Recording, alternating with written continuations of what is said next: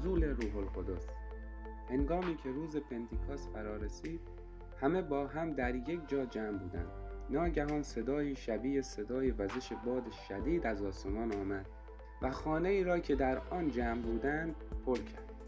سپس چیزی شبیه زبانه های آتش ظاهر شد تقسیم شد و بر سر هر یک از ایشان قرار گرفت.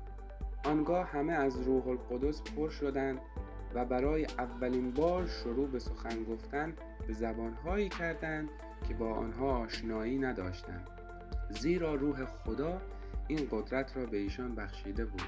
آن روزها یهودیان دیندار برای مراسم عید از تمام سرزمین ها به اورشلیم آمده بودند.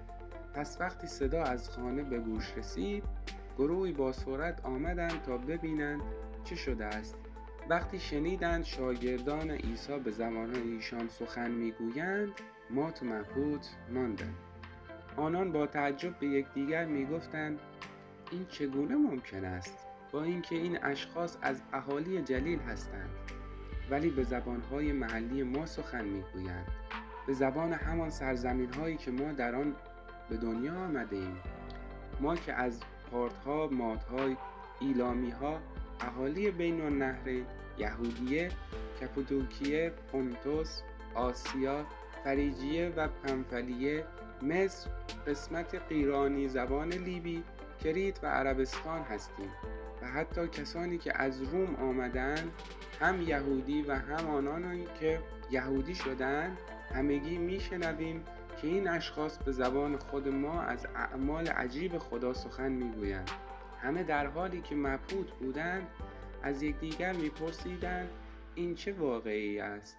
بعضی نیز مسخره کرده می‌گفتند اینها مست هستند. آمین.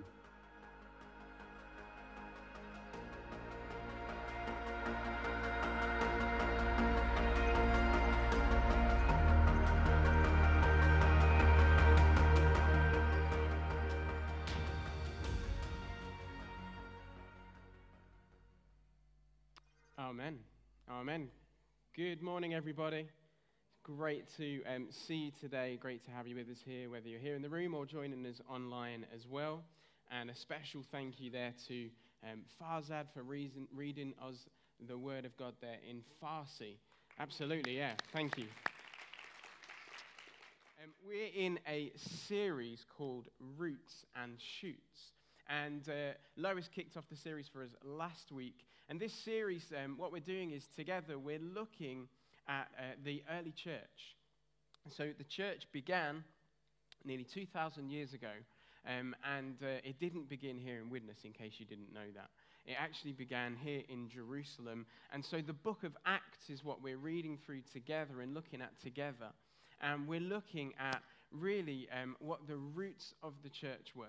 And so we're going back to Acts to look at the beginning, um, but also we're believing for shoots of growth here at FCC and in our community. Growth that we saw happen here in the early church, we're believing for here at FCC, aren't we, church?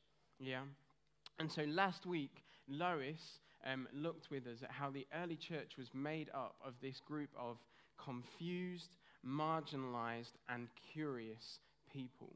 And that this is how things started. And so it's okay if you're here today and you are feeling confused, or maybe you think, I'm not sure whether I quite fit in here in church, um, or perhaps you're feeling curious. Well, that is the picture of what the early church looked like. This is how things started. And this week we're arriving in Acts chapter 2. Acts chapter 2. And what we see in Acts chapter 2, let me just give you a spoiler alert. Um, Acts chapter 2, we see that the early church was filled with the Holy Spirit.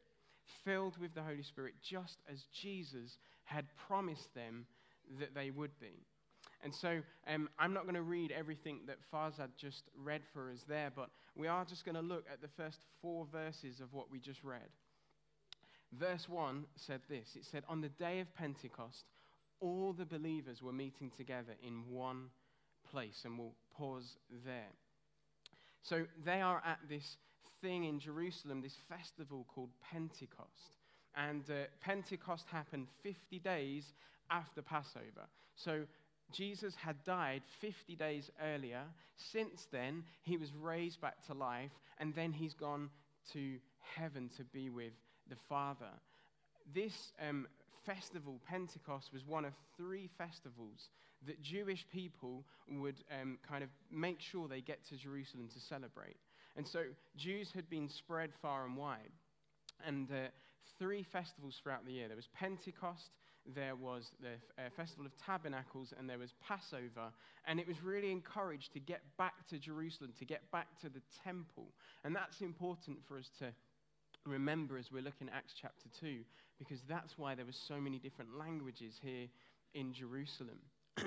and what I love is that Pentecost um, was also called Festival of Weeks. Now, the Festival of Weeks was their annual harvest festival. And uh, they would come to Jerusalem to thank God for the wheat harvest. And I love, you know, there was no nothing planned or strategic about this. How this story has, well, I'm sure the Holy Spirit had a plan for it. Um, but I love how it's fallen with this Sunday when we're celebrating and recognizing harvest as well. It says all the believers. When it says all the believers, um, that uh, is estimated to have been about 120 people. Now, just to put that into some context, on a Sunday morning, we typically average about 130 people, although I'm told that this morning there's 151 in here, so the, the shoots are already coming, right? But look around the room right now. This is like roughly just a little bit more than what the early church gathered together looked like. This group of confused, marginalized, and curious people. This is a group of people who had witnessed and had experienced and perhaps even benefited from the miracles of Jesus. And I was struck this week just thinking about this group of people, just thinking, I wonder whether in this 120 people, was there anybody represented among them who had been raised back to life themselves by Jesus? Like, was Lazarus in this group, or Jairus' daughter, or um, someone else who perhaps Jesus had raised back to life? I, I just think that's a, a moment in that community that they'd be talking about for a long time, isn't it? Then, um, this group of people who had walked and talked with Jesus, what we see is that they're waiting here together. They're gathering together and they're waiting for what was next. You see, Jesus had told them to wait for the promise of the Holy Spirit. They were waiting together in the upper room in a, a house. It must have been a big house to fit them all in, but they were waiting together. And what I love about Acts chapter 2 when we look back at the early church is that everything was about to change for the church. Everything was about to change. Acts chapter 2 changed the course of history. The church would no longer be contained to this room, and the church would no longer be just 120 people. They were about to experience explosive growth. And in verse 2 and 3 say this Suddenly there was a sound from heaven like the roaring of a mighty windstorm. And it filled the house where they were sitting. Then what looked like flames um, or tongues of fire appeared and settled on each of them. This was the moment that Jesus had told them would come. This is what they had been waiting for. I, I um, sometimes kind of can read the Bible and find it difficult to get my head around some of the imagery that it talks about. It, it's important to remember that Luke, who wrote the book of Acts, is a human mind trying to explain a supernatural um, event. And when um, kind of supernatural things happen, they are hard for us to get our heads around. And so Luke here is using imagery that, you know, wind and fire, like a mighty windstorm, doesn't sound like a good thing, does it? That sounds like something you want to be as far away from as possible. Or fire. Like these things, they sound destructive, and I'm thinking, well, why? But it's important to remember that Luke is writing here to the early church, a group of people who would have been familiar with how um, God would often move in these uh, powerful ways. These two forces, wind and fire, they represent the empowering presence of God. God is coming in a way that's all too familiar for this group of Jewish men and women. Wind in the Old Testament, we're told, represented um, the breath of God. In Ezekiel chapter 37, we see a valley of dry bones, and what God does is He breathes life into these dry bones. And so there's something here that God is doing by sending His Holy Spirit, where He is just breathing life into the early church. Then um, Jesus Himself talked about how the Holy Spirit would come as wind. That's in John chapter 3, verse 8. Fire represented God's power, God's direction, and God's judgment. God appeared to Moses in a burning bush. He appeared to uh, Moses in fire on top of Mount Sinai when he brought the Ten Commandments. And then God used a pillar of fire to lead the Israelites by night. So Luke here, he's using like familiar Old Testament language and imagery to remind the early church of what God has done before as a way of linking what God is doing now here among the church.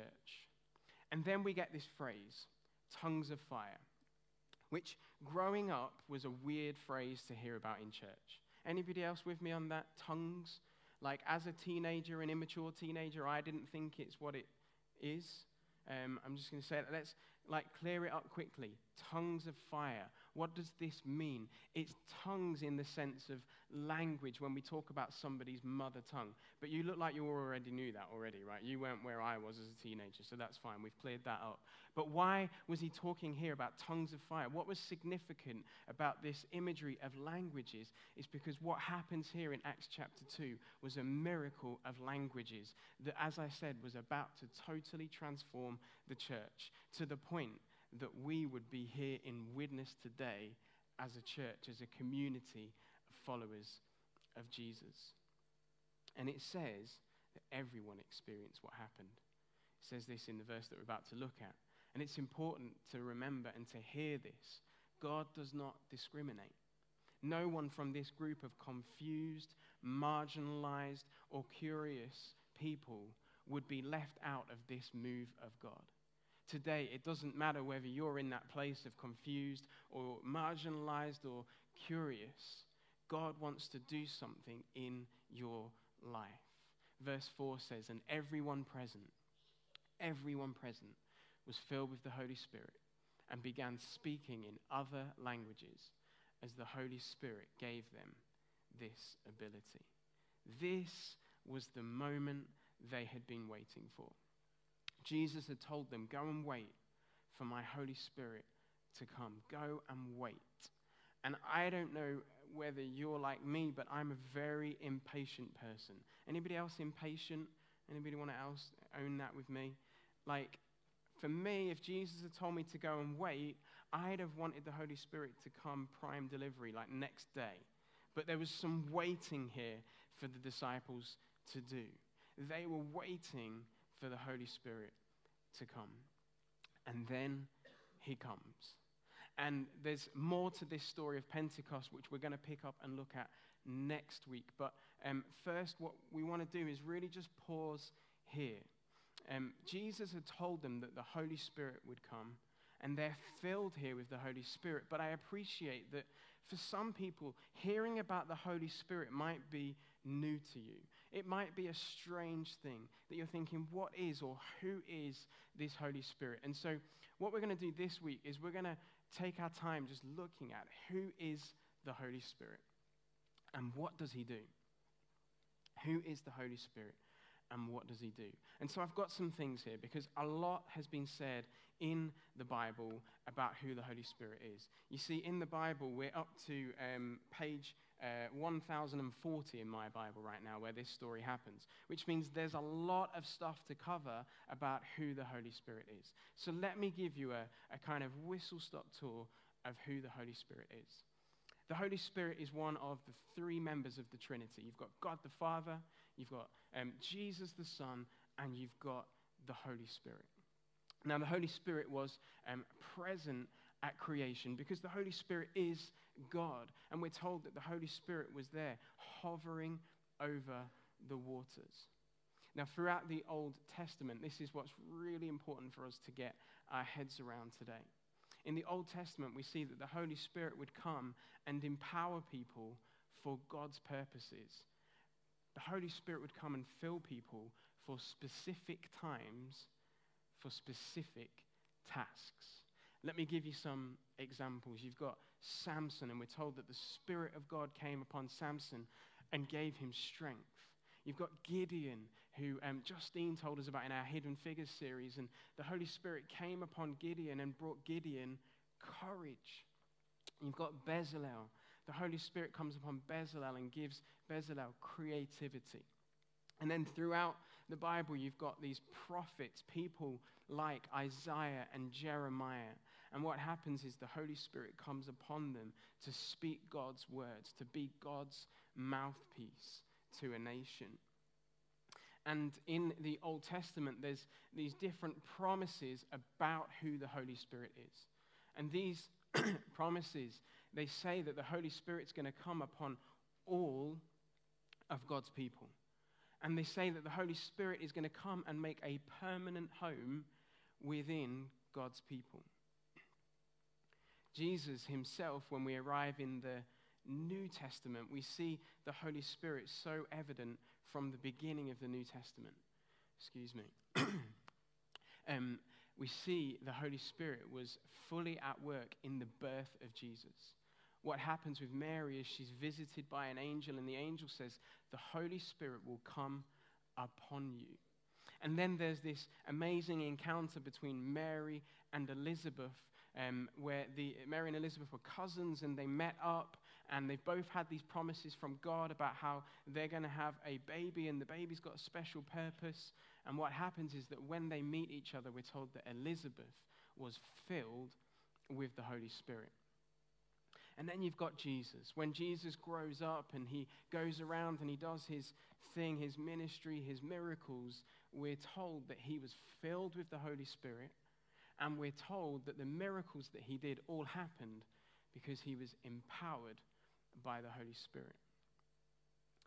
Jesus himself said a lot about the Holy Spirit. He said that, um, here's some things he said the Holy Spirit will come and the Holy Spirit will be an advocate for you, the Holy Spirit will be a helper for you. He talked about the Holy Spirit coming to be with his followers. He talked about how the Holy Spirit would come and live in us.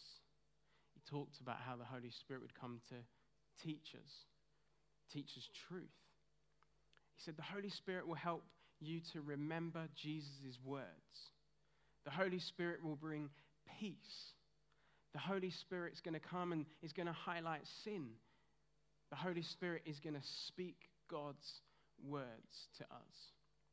And ultimately, the role of the Holy Spirit is that Holy Spirit will come to point people to Jesus.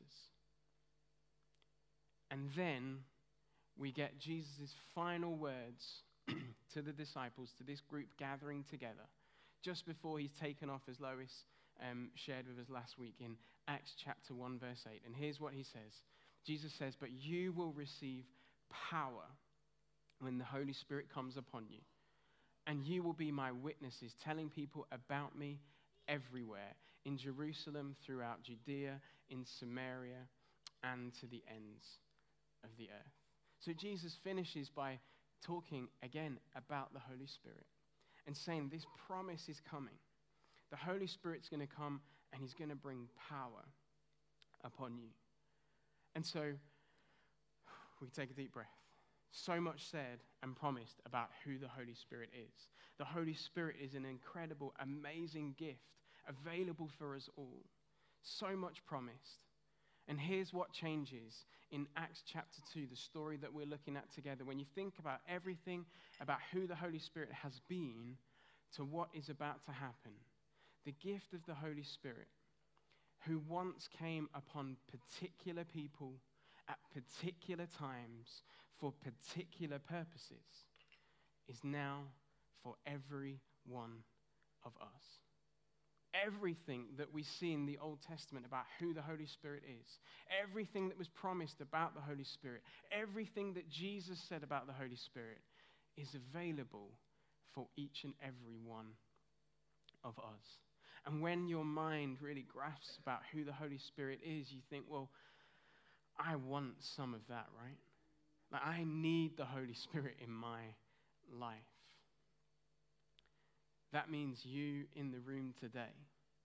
That means you watching online. It means you if you're catching up with this preaching days or weeks to come.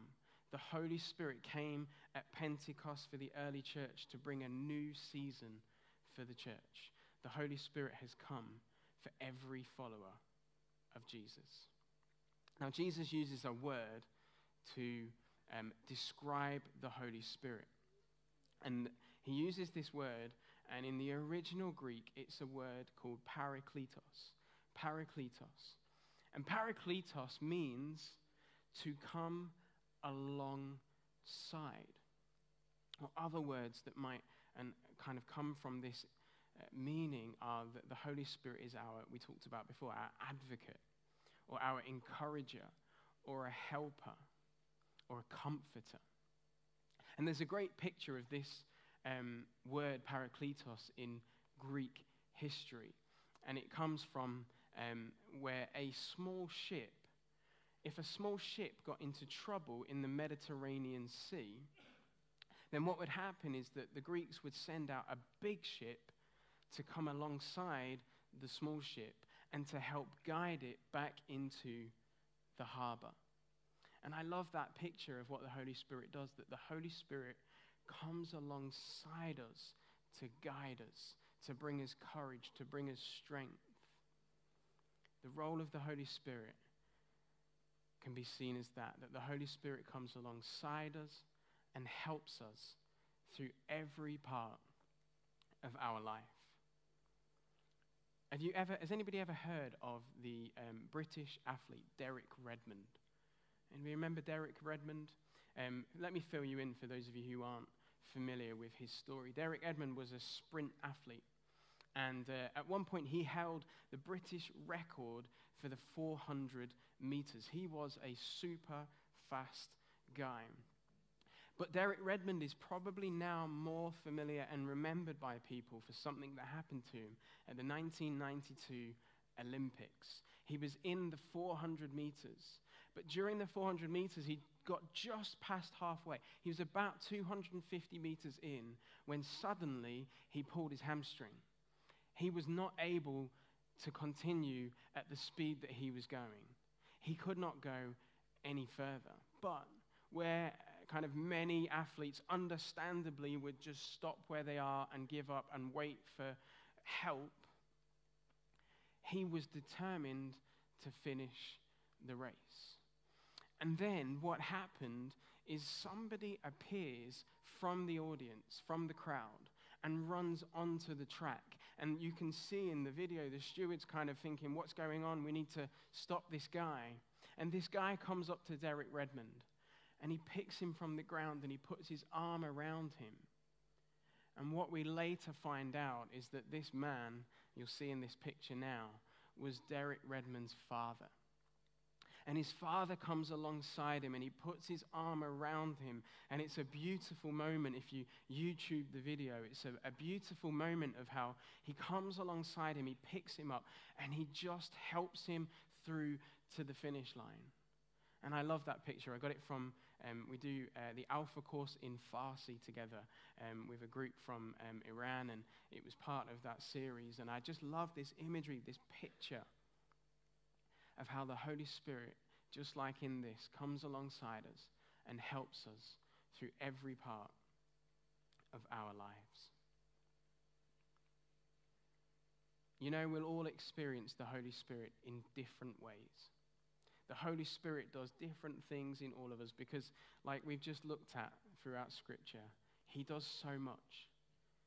He helps us in so many different ways.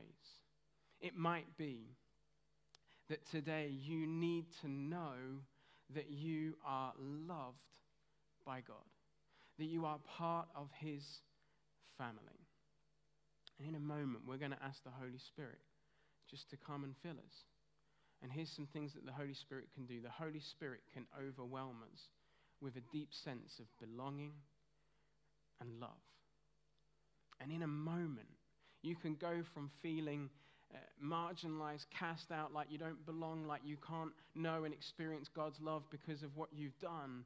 And in a moment, the Holy Spirit just comes and fills you, and you just think, oh, I'm overwhelmed with this sense of belonging and love that comes from God. The Holy Spirit can transform our emotions. We might be here today or watching online and you're in need of peace, or you're in need of joy, or you're in need of His comfort. And He can bring these feelings, these emotions in our lives in ways that just seem impossible to explain. Because it's a joy that we experience that we can't find or feel or experience from anything or from anyone else. I was filled with the Holy Spirit um, when I was 18. And this is what he did to me he transformed my emotions. Something happened where um, I had this overwhelming feeling of joy. I had a proper LOL moment.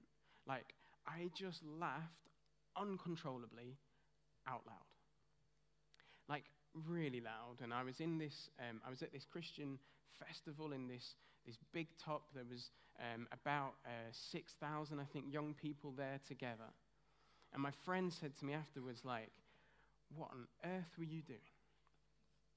A bit like what we read in the story earlier on when um, Farzad read it to us, where the onlookers were like, I think they're just drunk, because that's the only way they could explain what was going on here in this moment. And you know, um, sometimes when the Holy Spirit comes and things happen, it can look a bit strange because it's a heavenly thing that's happening. And it's hard for our, our human, uh, earthly minds to understand and get our heads around it. But then when you hear what's happening for people, it starts to make sense. And you know, the reason why I was laughing so much is because in that moment, God was healing me of some grief that I'd been carrying in my life. And suddenly, this grief was just leaving me. And I just felt happy. I just felt so full of joy. The Holy Spirit can transform our emotions. The Holy Spirit can help us break free from destructible habits. Maybe there's something in our lives that we just can't find freedom from. Something that we know that we shouldn't be doing and we don't want to do it, but in our own strength, we can't stop doing it. Another scripture in the Bible says that where the Spirit of the Lord is, there is freedom. And you know, when the Holy Spirit comes, He can break us free of those habits. He can bring His fruits, and His fruits, one of them is self control. And in a moment, the Holy Spirit can just bring that freedom, that help that we need. The Holy Spirit can give us courage to talk about our faith. It might be that when the Holy Spirit fills you, you just suddenly experience this this boldness or this courage to start telling people about Jesus. Or it might be that, like with the early church, you are given a specific gift to help with this. In this instance, in Acts chapter 2, it was the ability to speak in another language. And we're going to talk a bit more about that next week, another, another tongue. And this is the gift that I wish I had when I was 16 and I took GCSE French in my oral exam. And I just wish the Holy Spirit had just suddenly gifted me with the ability to speak my bonjours and au revoirs and everything fluently. But unfortunately, all I knew was my bonjours and my au revoir, and I failed miserably. But you know, the Holy Spirit, He can come and He can gift us with His gifts in a way that then give us the courage and the boldness in our faith. The early church, we're told in the Bible, and we're going to finish here with this, there was gifts that were poured out by the Holy Spirit. And we've not got time today, so we're going to just kind of, I'll just summarize this now. We're not going to read them through together, but he came and he gifted the church with nine different gifts gift of wise advice, of special knowledge, of great faith, of healing, the power to perform miracles, the ability to prophesy, the ability to discern, uh, the ability to speak in unknown languages, and then the ability to interpret what was said. And you can read all of those if you're taking notes today um, in 1 Corinthians chapter 12. But I wonder whether sometimes we as Christians, we miss the point of these gifts. And actually, what happens is that the gifts that are given by the Holy Spirit become our focus. And what we miss is the very point here in 1 Corinthians chapter 12 verse 7, which says a spiritual gift is given to each of us. Why? So we can help each other. The Holy Spirit wants to come and fill us in a way that we can help each other. It's not to grow somebody's like look at me, I can do this. It's not so that these things become our kind of focus or our goal or our God. It's so that we can, by God's power, by His Spirit, help each other, help our community. And as we talk about these gifts and as we talk about everything here to do the Holy Spirit, I'll just finish with this. Each one of us has a part to play and a unique God given gift to use. Because the Holy Spirit doesn't want to leave anyone out when we ask Him together to just come and fill us. He's got something for you today. And everything that He wants to bring today amongst us all, it's going to be different, like I said, for all of us. But what, what gift has God given you? Maybe you already know and it's something that you've used before, but it's just lying dormant in your life. And today, God just wants to fan that back into action, into life in you today. Maybe you're actually about to find out what gift God has for you, how He wants to use you to make a difference in and through your community to help our community. And just like a couple of quick things to say on being filled with the Holy Spirit. Being filled with the Holy Spirit isn't just a one time moment. It's a bit like phone signal, where our signal can be on one bar or it can be full. Like we need to keep coming back to the Holy Spirit and asking Him, Him to fill us. It's not just a one off occasion or one off moment. Maybe you would say you were filled in the Spirit like me, like years ago. But it's not enough just to live off that.